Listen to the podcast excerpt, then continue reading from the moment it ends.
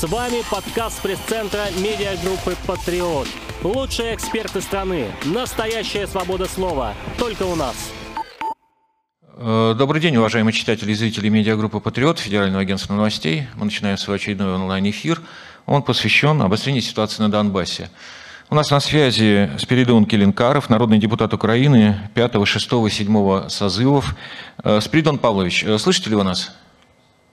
Да-да. Э, хотели узнать у вас, что, по-вашему, означает вот эта вся риторика жестокая, жесткая, которая доносится из Киева, с Банковской улицы, переброски техники к границам непризнанных народных республик. Это что, нам, нам чего ждать, как вы думаете? Ну, смотрите, я считаю, что на данный момент уже произошел э, фактор деэскалации конфликта, потому что в результате всех этих телодвижений, переброски техники и всего остального, как бы украинская сторона добилась главного, это внимание со стороны Соединенных Штатов Америки и э, долгожданного звонка Байдена, о котором так долго говорили. Он состоялся, и мне кажется, что э, эскалация, она, в общем-то, после всего этого пойдет на спад, и э, вряд ли, э, вряд ли по моим, ну, по крайней мере, я в это верю, вряд ли там э, есть угроза большой фронтальной войны. Угу. И раньше-то, по большому счету, я считаю, не было. Было желание где-то там, э, знаете, как точечно, да, где-то э, ситуацию для того, чтобы обратить на себя внимание. На сегодняшний день уже этот звонок состоялся. Э, причем ничего нового мы вот американцев в этом плане не услышали. Но, тем не менее, Зеленский зафиксировал факт того, что поддержка со стороны Соединенных Штатов э, его режима, его личного президента, она, в общем-то, э, для всех стала очевидной. Байден с ним поговорил. И на этом, я думаю, что они, в общем-то, удовлетворены теми, теми решениями, которые, которые ими были предприняты для того, чтобы такой звонок состоялся. Поэтому, э, конечно, в этой ситуации, я вам скажу, эти две недели э, были очень непростые для жителей Донбасса. Люди, конечно, со страхом думали о том, что, не дай бог, опять возобновится э, как сказать, активная фаза боевых действий, как это было в 2014-2015 году. И, конечно, две недели это, это были, скажем так, очень непростые времена для жителей, которые проживают на Донбассе. Но в реальности, вы думаете, это к эскалации не приведет и ситуация успокоится? Я думаю, нет. Я думаю, нет. Я думаю, что э, дальше будет э, этот э, беспрерывный процесс переговоров и безрезультативный в рамках Минского формата. Каждая из сторон будет решать свои какие-то политические, геополитические вопросы – вот. Но на, на, на прямой конфликт ни с Россией, ни с ЛДНР, я думаю, что Украина на данный момент, по крайней мере, у меня есть э, такое убеждение, она сегодня не готова, и она сегодня не готова. А наблюдатели говорили, что э, вот эта эскалация, она на самом деле нужна Зеленскому, чтобы просто оправдать э, репрессии против э, оппозиции, против, ну, использовать во внутренней политике вот эту эскалацию. Ну, Насколько это верно? но если уже использовать во внутренней политике, внутри Украины идет борьба. Кто же на самом деле более близок к господину Байдену? Скажем, если вы обратите внимание на риторику господина Порошенко, он все время пытается через свои месседжи, которые он озвучивает в Верховной Раде, отправить смс в Америку, дескать, я более радикальный, я готов на большие, э, так сказать, жертвы, я готов на прямую конфронтацию, я готов выполнять все ваши поручения, какие бы они ни были, я готов это все выполнять. Вот. Но мне кажется, что все-таки в этой ситуации администрация американская будет продолжать работать э, с э, администрации Зеленского, пока, по крайней мере, у них оснований для того, чтобы ставить под сомнение эффективность работы, э, по крайней мере, в реализации геостратегии американской, у них э, сомнений нет. Зеленский в полной мере их пока что удовлетворяет. Э, тогда такой вопрос. Пресс-секретарь... Это элемент внутренней в том числе. Угу. Пресс-секретарь э, Зеленского в выходные заявила, что русский язык, он является частью культуры украинцев, и не следует его дискриминировать, как-то пессимизировать, а напротив, нужно даже развивать. Вот это что такое, разворот какой-то во внутренней, в культурной хотя бы плоскости, или, или так случайно ляпнуло? М? Нет, это не случайно. Нет, это не случайно. Просто 31 октября в городе Харькове, Харькове должны состояться выборы. Вот и все. То есть каждый раз, когда мы в преддверии выборов, всегда озвучивается позиции в отношении русского языка, что его ущемлять не надо, как только выборы заканчиваются, продолжается та же самая политика. То Поэтому это... они в преддверии выборов. Для них это очень важный регион, стратегически важный регион, поэтому они пытаются заигрывать с электоратом Харькова для того, чтобы э, поставить там своего человека, да, и продолжать ту же самую политику, которую они продолжают. То есть потом все равно, все равно обманут, да, потом? Аваков эту же идею озвучивал. То есть это все не случайно, это не просто брошенный э, месседж. Да, они абсолютно целенаправленно э, должны сработать на позицию электората в период голосования 31 октября за мэра города Харькова. Нет, это понятно, но э, потом, я так понимаю, все эти слова они заберут назад, да? То есть никакого разворота в, в части русского языка не будет? Не, не, не, да, абсолютно. Ничего абсолютно не поменяется, просто на краткосрочную перспективу они это все забросили, целью э, достижения определенного результата на выборах, а дальше будет продолжать ту же самую политику, которую они проводили. Спасибо вам большое за ваши комментарии. Всего вам хорошего. Счастливо. Спасибо. До свидания. Итак, вы выслушали мнение, понимаем, что проблема остается, но вот уже второй спикер, может быть, э, скажет нам о том, что возможный вариант этой эскалации просто, а, просто решить свои внутриполитические вопросы, задачи.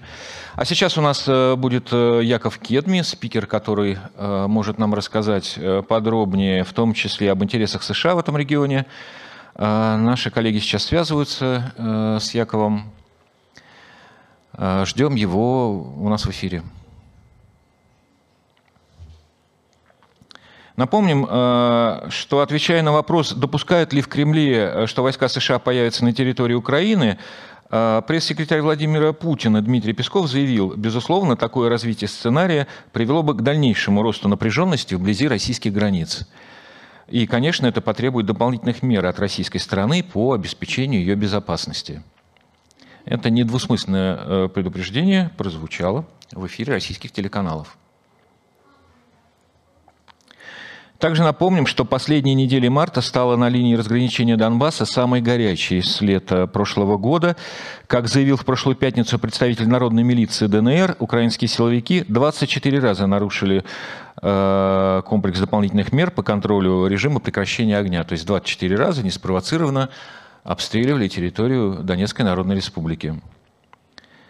Также напомним, что в субботу э, было заявление пресс-службы Народной милиции Донецкой Народной Республики, где говорилось, что в результате авиаудара, нанесенного украинским беспилотником, снаряженным взрывным устройством, погиб ребенок 2016 э, года рождения. И ранение получила местная жительница, которая находилась э, в жилом дворе во время атаки с воздуха. Заметим, что атака была в глубине территории Донецкой Народной Республики, что лишний раз подчеркивает, проблему э, украинских беспилотников, которая пока не может быть э, решена. Проблема обнаружения украинских беспилотников силами ПВО Донецкой Народной Республики. Отмечают, отмечают э, увеличение количества нарушений режима прекращения огня и Франция и Германия. Эти страны распространили публично свое заявление, озабоченность выразили о том, что передвижение войск украинских э, происходит возле украинских границ. А, итак, у нас на связи Алексей Петрович Леонков, военный эксперт журнала «Арсенал Отечества». Мы говорим об обострении ситуации на Донбассе, э, кому это выгодно. Ну и, конечно, э, про расклад сил в народных республиках. Как вот выдержат они, если вдруг начнется полномасштабная агрессия со стороны Украины в этой части? Как у них с вооружением, с техникой? Ну, если мы будем сравнивать в количественном составе, да, то, конечно же, э, те части, которые стянулись к линии боевого соприкосновения со стороны Украины, они, конечно, превышают по численности и по количеству военной техники и вооружений. Но, э, с другой стороны, защитники Донбасса, они тоже не первый год находятся на линии боевого соприкосновения, знают, как говорят, там каждую кочку, каждый окоп. И сейчас, насколько я в курсе, проводятся определенные мобилизационные мероприятия, которые в случае резкого обострения, то есть я имею в виду в случае начала активных боевых действий, должны, во-первых, сдержать вот эту всю волну, которая будет наступать пока по непонятным направлениям, хотя есть предположения, какие будут направления выбираться. Это будет ясно по артподготовке, которая будет проводиться с той стороны. И главная задача не только сдержать, но и нанести максимальный урон атакующим бригадам украинской армии, то есть не дать им развить успех, осуществить блицкрик – и ну, еще раз нужно понимать следующее, что вот это сдерживание приведет к тому, что Россия выполнит свое обещание и вмешается на стороне Донбасса. Потому что геноцид а населения Донбасса Россия допустить не может. А какой смысл вообще вот в этой атаке? Вот э, если много раз чиновники Украины говорили, что ну, Донбасс как, вот, как население да, Донбасса им не нужно, и они там вообще концлагеря собираются выстраивать, или даже э, прямо говорят, вы убираетесь ну, в Россию там, или еще куда-то с этой территории. То есть зачем им вообще это нужно сейчас? Э, никто Знаете, же не похвалит Украину на Западе, да и внутри страны вряд ли похвалят. Угу. Нужно понимать, что украинский Майдан – это не национальный продукт, это продукт, который был сделан извне. Так же, как, например, был таким же продуктом исламское государство, террористическая государство, это организация, которая, например, терзала Сирию и там сопутствует, и сопредельные территории. И, и то, и другое, как говорится, организация, ну, разли, различные, скажем.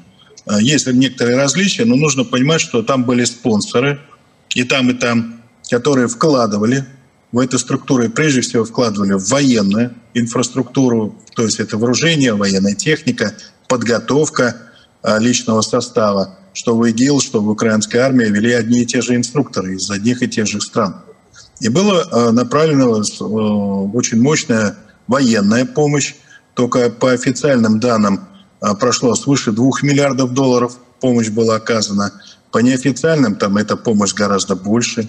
Очень похожи, такие же цифры, кстати, были, были, э, когда формировались подразделения ИГИЛ, все вот эти банды разношерстные, которые по-разному назывались, которые э, готовились под видом умеренной оппозиции, а потом оказались обыкновенными головорезами. А, там тоже вот э, было такое расследование, что болгарские журналисты проводили, что через территорию Болгарии было завезено вооружение примерно на 2 миллиарда долларов под видом вооружения, которое якобы покупала Саудовская Аравия для своих нужд. Потом она, конечно, на складах Саудовской Аравии не оказалась, а оказалась в зоне боевых действий. И когда э, части сирийской армии брали места, где хранились это вооружение, там была э, номенклатура, э, как говорится, всех стран НАТО.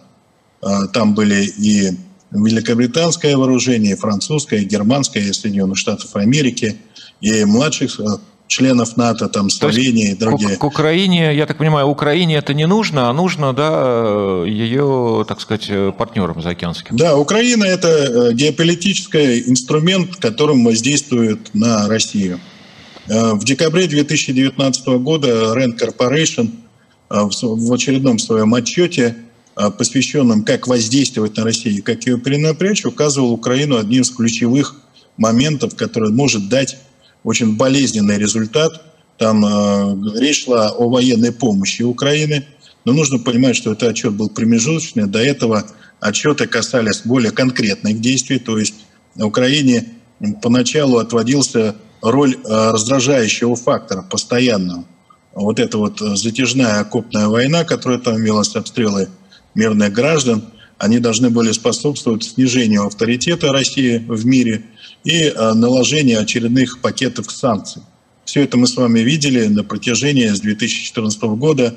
Э, э, нас всячески осуждали и накладывали различные санкции, связанные с невыполнением, например, Минских соглашений. Вот это последние такого рода санкции. А сейчас здесь нужно понимать, что НАТО, а, точнее США, желает радикально изменить эту картину, потому что к власти пришли те, кто этот Майдан затевал, те, кто вкладывались в Украину, чтобы ее оторвать от России, но вообще от русского мира, и сделать его тем самым враждебным государством, которое будет нам не просто э, досаждать, а еще вести с нами территориальные споры, в том числе с применением оружия. Есть ведь маленькая особенность в этом конфликте, если мы рассматриваем глобально конфликт между Западом и Россией, то Украина – это территория, по которой мы вряд ли применим ядерное оружие. Потому что там находится братский нам народ. Да, он сейчас находится под гнетом вот этой фашистующей власти, которая не скрывает э, свою приверженность как к нацистской символике и их, как говорится, политическим платформам. И, в принципе, проводит эти в жизнь на своей территории и собирается такое же проводить на территории, которую не собирается захватывать. И э, если бы это были, например, страны НАТО, то, понятное дело, там уже была Третья мировая война. И, кстати, вот э, недавно вышла статья в издательстве «Десан», которые говорят, что конфликт на Украине однозначно перерастет в Третью мировую войну и даже начали отсчет, что осталось всего 4 недели. То есть мы э, видим, что заинтересованность Запада нанести максимальный какой-то ущерб России, но при этом остаться э, как бы при своих делах, чтобы не получить ядерные дубинки, как раз и прослеживается в том, что Запад подталкивает Украину на штыки защитников Донбасса, чтобы вызвать ответную реакцию России. Ну, а дальше там должен быть применен целый пакет, который они зарезервировали. Во всяком случае, то, что мы видим на Украине, это следствие Э, многолетней операции, которая проводилась против России. Понятно. Ну, последний вопрос, наверное. А что у, с уровнем вооружений Украины? Вот насколько, ну, там вот ракеты «Нептун», и чем они там еще хвастались, насколько их авиация вообще э, боеспособна? Что у них там, кроме пехоты, есть такого, что могло бы вот насторожить э, военнослужащих непризнанных республик? Ну, сейчас есть существенным элементом э, наступательной, скажем так, инициативы, которую проявляет Украина, являются следующие виды вооружения. Это, во-первых, контрбатарейные станции, которые им поставили в виде военной помощи, которые позволяют обнаруживать артиллерию защитников Донбасса на удалении 18 километров. Это э, беспилотники, которые поставили, в том числе и Турция, которые обладают такими свойствами, что, ну, техническими характеристиками, которые не позволяют комплексом ПВО, который есть у защитников Донбасса, работает по ним эффективно. Здесь вопросы высоты применения этих беспилотников и дальности применения этих беспилотников. То есть, э, к сожалению, у защитников Донбасса нет такого вооружения, которое бы с ними справилось. И последние события в Александровском говорят, что э, далеко от линии боевого соприкосновения произошел вот тот самый теракт, в результате Это где ребенка убили, погиб, да? Угу. Да, где погиб ребенок. А, есть еще, если мы говорим про авиацию, то понятное дело, что с авиацией в принципе, в принципе э, комплексы ПВО справятся, но если авиация поднимется на определенные высоты, то они также окажутся бесполезны. То есть есть такие моменты, которые говорят о том, что с той стороны очень э, хорошо изучали э, систему обороны защитников Донбасса, их средства вооружения, которые есть в том числе комплексы ПВО, артиллерийское вооружение, системы залпового огня. А, Все это было хорошо изучено, и а, они готовились. Готовилась тактика, которую они отрабатывали на многочисленных учениях, особенно со странами НАТО, я имею в виду сухопутные учения, учения с участием комплексов ПВО и ПРО, и натовских. Вот. Все это НАТО предоставляет прежде всего информационное превосходство армии Украины, потому что э, в отличие от защитников Донбасса, украинская армия будет видеть всю обстановку, которая происходит за линией боевого соприкосновения. Благодаря тому, что американцы э, и их союзники представят им развединформацию, получаемую от спутниковой группировки и от самолетов-разведчиков, которые будут производить разведку, не входя в зону поражения Э, комплексов ПВО защитников Донбасса.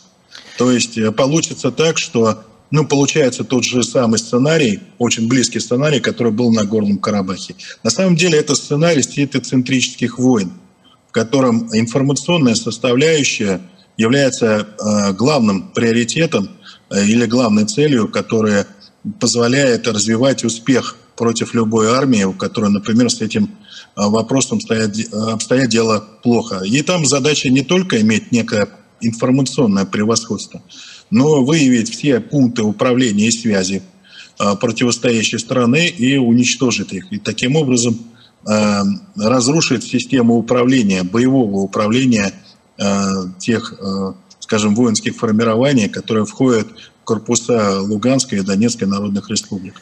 Спасибо, спасибо вам за ваши комментарии, спасибо вам за вашу работу, всего вам хорошего, до свидания. Да, всего доброго, до свидания. Мы прослушали, э, прослушали Алексея Петровича Леонкова, военного эксперта журнала «Арсенал Отечества». И сейчас у нас на связи будет Сергей Юрьевич Запорожский, политический эксперт. Его мы спросим о последних скандальных заявлениях э, главы украинской делегации трехсторонней контактной группы по Донбассу Леонида Кравчука – он потребовал исключить из политической подгруппы представителя э, Донецкой Народной Республики Майю Пирогову в очень категорической форме. По этой поводу э, некоторые наблюдатели говорили о том, что, может быть, тогда Леонида Кравчука тоже исключить из этой группы, чтобы он не саботировал переговоры. Э, при этом по словам Кравчука, он обратился с этим предложением к модератору переговоров от ОБСЕ Хайди Грау. Заявил он, буквально цитирую следующее, как только эта персона, ну, имеется в виду Пирогова, появится на переговорах, мы не будем даже объяснять почему, но мы покидаем переговоры на период, пока Хайди Грау не добьется ее исключения из переговорного процесса. Так заявил господин Кравчук. Напомню, это бывший э, президент э, Украины. А, при этом представители Киева, они не в первый раз пытаются выдавливать э, представителей народных республик Донбасса. Так, в марте пресс-секретарь делегации ДНР контактной группы Владислав Московский потребовал от украинской стороны отказаться от подобных методов, соблюдать принятые на встречах решения. Понятно, что без представителей народных республик урегулировать э, гражданский конфликт на Украине невозможно. Итак, мы ждем на связи Сергея Юрьевича Запорожского, политического эксперта. Сейчас коллеги скажут, э, получается ли с ним связаться. Напомним, э, в своем телеграм-канале представитель Государственной Думы Вячеслав Володин сообщил, заявил, что Киеву необходимо выполнять минские договоренности и прекратить нагнетать обстановку на Донбассе.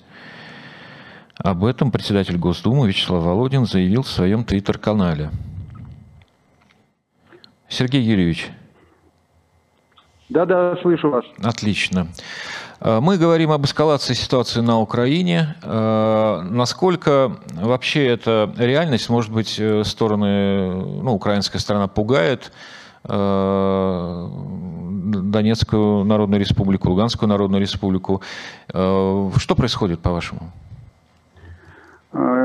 Происходит то, что пугает не украинская сторона, Донецкую, так называемую республику и Луганскую, а Россия пытается показать, что Украина как-то пытается напасть, хотя, в принципе, не в интересах Украины и не в планах Украины.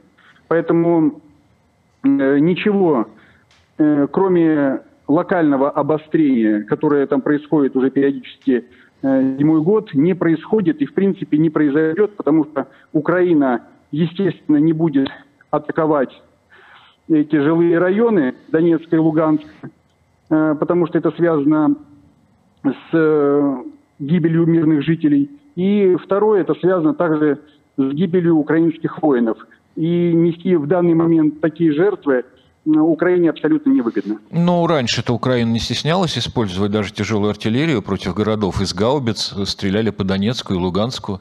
А что изменилось сейчас? А, ну, если бы Украина стреляла градами по Донецку и Луганску, то Донецк и Луганск выглядел бы не как сейчас, Гаубицами, а как из гаубиц. Я имел в виду не грады, ну, а гаубицы, я сказал. Но гаубицы и гаубицами там есть разрушения только на окраине Донецка, э, в тех э, местах, где стояло тяжелое вооружение Российской Федерации. Поэтому в центре Донецка никаких разрушений нет. Ну, смотрите, и в центр Луганска прилетали снаряды. Известно, что это не самое точное оружие гаубицы, да, в общем, по жилым городам, ну, как-то... Вот сейчас что-то изменилось, да, то есть э, сейчас, э, вы думаете, такое не повторится, да? Ну, если из центра Луганска uh в, Укра... в украинскую, в сторону украинской армии вдруг полетят какие-то тяжелые, тяжелые снаряды, то, возможно, тогда только будет дан ответ. А по инциденту вот в Александровской, вот ребенка убили, э, делала заявление э, пресс-служба ДНР, э, прилетел коптер, сбросил гранату. Ага. Вот насколько, вот что, что можете сказать по этому поводу? А по этому поводу я могу сказать, что э, э, так называемые восставшие из Донецкой Народной Республики, так называемой, опять э, сели в лужу, потому что они показали и рассказали историю, э, которая происходила в, в городке с таким названием, только в глубине называемых республик. Поэтому кто там сбросил гранату на ребенка, это надо выяснять не в украинской армии, а в, у так называемых ополченцев. Ну, коптеры-то летают украинские, это не секрет, и залетают не, не, не, не, не, в то, в, то, в, то, в то место коптер украинский просто физически не мог залететь, поэтому это они что-то сбросили сами на себя. А, что-то далеко.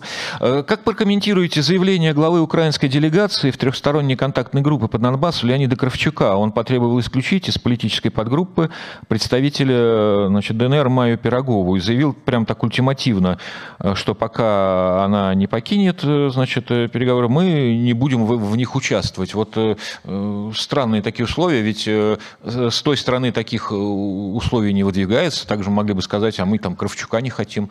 Что здесь происходит? Происходит? Намеренное какое-то затягивание или, или что, что в этой персоне такого? Ну, в этой персоне то, что это известная уголовница и наркоманка, и алкоголистка. Поэтому я вообще не понимаю, там неужели у них нет более-менее приличных людей, которых можно было бы э, добавить в эту подгруппу? Здесь просто с такими людьми стыдно находиться и вообще даже о чем-то беседовать. Ну, слушайте, с той стороны могут те же самые слова сказать, да, это же, в общем, ну, такой будет перебранка э, в отношении... Не-не-не, а, нет, нет, нет, нет, нет, извините, о Коробчуке такого сказать точно не могут. Ну, предположим, хотя... Хорошо, а, говорилось также о том, а, ну, на украинской, э, да, в украинских СМИ, что войска Соединенных Штатов могут появиться на территории Украины, чуть ли не встать там по периметру, э, значит, зоны э, боевых действий, и таким образом что-то там гарантировать. Как вам эта идея? Э, идея хорошая, но, конечно, этого не будет. Единственное, что я уверен, что если вдруг э, Россия серьезно пойдет на обострение, то американцы дадут Украине то вооружение, которого Украине они до сих пор не давали. Э, я уверен, что дадут, по крайней мере, то вооружение, которое сможет достать до Москвы или Ленинграда. И что, и э, Украина применит это вооружение? Ну, если по заветам ваших многих политиков Э, мечтающих бомбить Киев, э, если Россия это сделает, то, конечно, и Украина это применит. Э, вы имеете в виду, в каком, ну просто хотелось бы понять формулировку, в каком случае это может произойти? Украина ну, атакует если, города российские? Ну, если э, российская армия начнет бомбить, бомбить украинские города или, например, открыто вторгнется э, на территорию Украины, такое вполне возможно. Ну, пока-то мы говорим, да, о том, что э, вот, ну, ну, что тут скрывать, ну, все мы же видим, да, что украинские войска, да, концентрируются, там, тяжелая техника, в нарушение, кстати, минских договоренностей вдоль э, линии соприкосновения. Вот как это можно иначе трактовать, как э, попытку атаковать? Это можно трактовать очень просто. Э, украинская армия готовится отразить возможную агрессию Российской Федерации ее подданных наемников. Это нормально, защита своей территории. Это все направлено на оборону, а не на атаку. А, ну понял. А, что-нибудь о судьбе, а, вот в планах, а, в планах, ну, когда говорят украинские СМИ, украинские политики, вот мы займем, значит, да, территории вот эти, Донецкую республику, Луганскую, и проведем там чистку, иллюстрации. Слышны довольно жесткие заявления. Как это будет выглядеть? Вот расскажите. Я думаю, это, это будет выглядеть так, что украинская сторона предупредит тех людей, которые применяли оружие против украинской государственности, и те, которые служили в административных, на административных должностях в системе так называемого управления этими неподконтрольными территориями, что у них есть два варианта. Либо отъехать в любимую Россию, либо сесть в украинскую тюрьму. Таких там на той территории более, думаю, 200 тысяч человек, поэтому, в общем-то, остальным жителям ничего не грозит.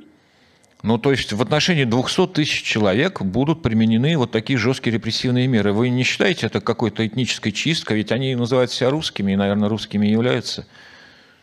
Ну что, э, например, Российская Федерация э, уже до сих пор, ну, в принципе, сейчас уже меньше, но до сих пор применяет э, карательные операции в отношении, например, так называемых чеченских сепаратистов. Поэтому здесь все нормально. Э, пресс-секретарь Зеленского э, недавно заявила, что русский язык – это часть культурных традиций Украины, и что надо его сохранять и приумножать. Э, но при этом, да, законодатели действуют несколько в ином русле. Русский язык уже и в учебе не применяется, да, и в образовании, и в быту уже ограничивается. Тут нет какого-то противоречия. Вы сами-то как думаете, что делать с русским языком на Украине? Я согласен, что здесь есть некоторые противоречия. Вот эти все, э, скажем, меры с перебором по ограничению русского языка, безусловно, они приняты в контексте российско-украинского конфликта. Вот. Здесь нужно действовать аккуратно, потому что я, ну, не то, что я уверен, я знаю, э, что много русскоязычных э, украинцев, как я, например, сам, абсолютно лояльно относится к Украине, и не тот язык определяет твое отношение к стране, на котором ты говоришь. Вот, поэтому я думаю, когда отношения с Российской Федерацией, собственно, наладятся, э, когда в Российской Федерации сменится власть, я думаю, и с русским языком в Украине будет все по-прежнему. Может, наоборот, на Украине сменится власть и все наладится, нет? Э, в Украине э, власть может смениться только если российские войска возьмут Киев, а это им не позволит сделать никто. Хорошо, спасибо вам за ваши ответы, комментарии. До свидания. До свидания. Итак, мы побеседовали с Сергеем Юрьевичем Запорожским, э, политический эксперт, политолог украинский. Он был довольно жесток в оценках ситуации. Не могу сказать, что согласен с ним. Но в целом мы видим, что э, значительная часть э, того накала, эскалации, связанной с э, гражданской войной на Украине, во многом, возможно, просто инициировано СМИ. Возможно, все, что называется, обойдется просто взаимными угрозами, обвинениями, но полномасштабного военного конфликта, как это было в 2014-2015 году, надеемся, не будет. Всего вам хорошего, спасибо, кто нас смотрел. Смотрите нас завтра, до свидания. С вами подкаст пресс-центра медиагруппы «Патриот». Лучшие эксперты страны. Настоящая свобода слова. Только у нас.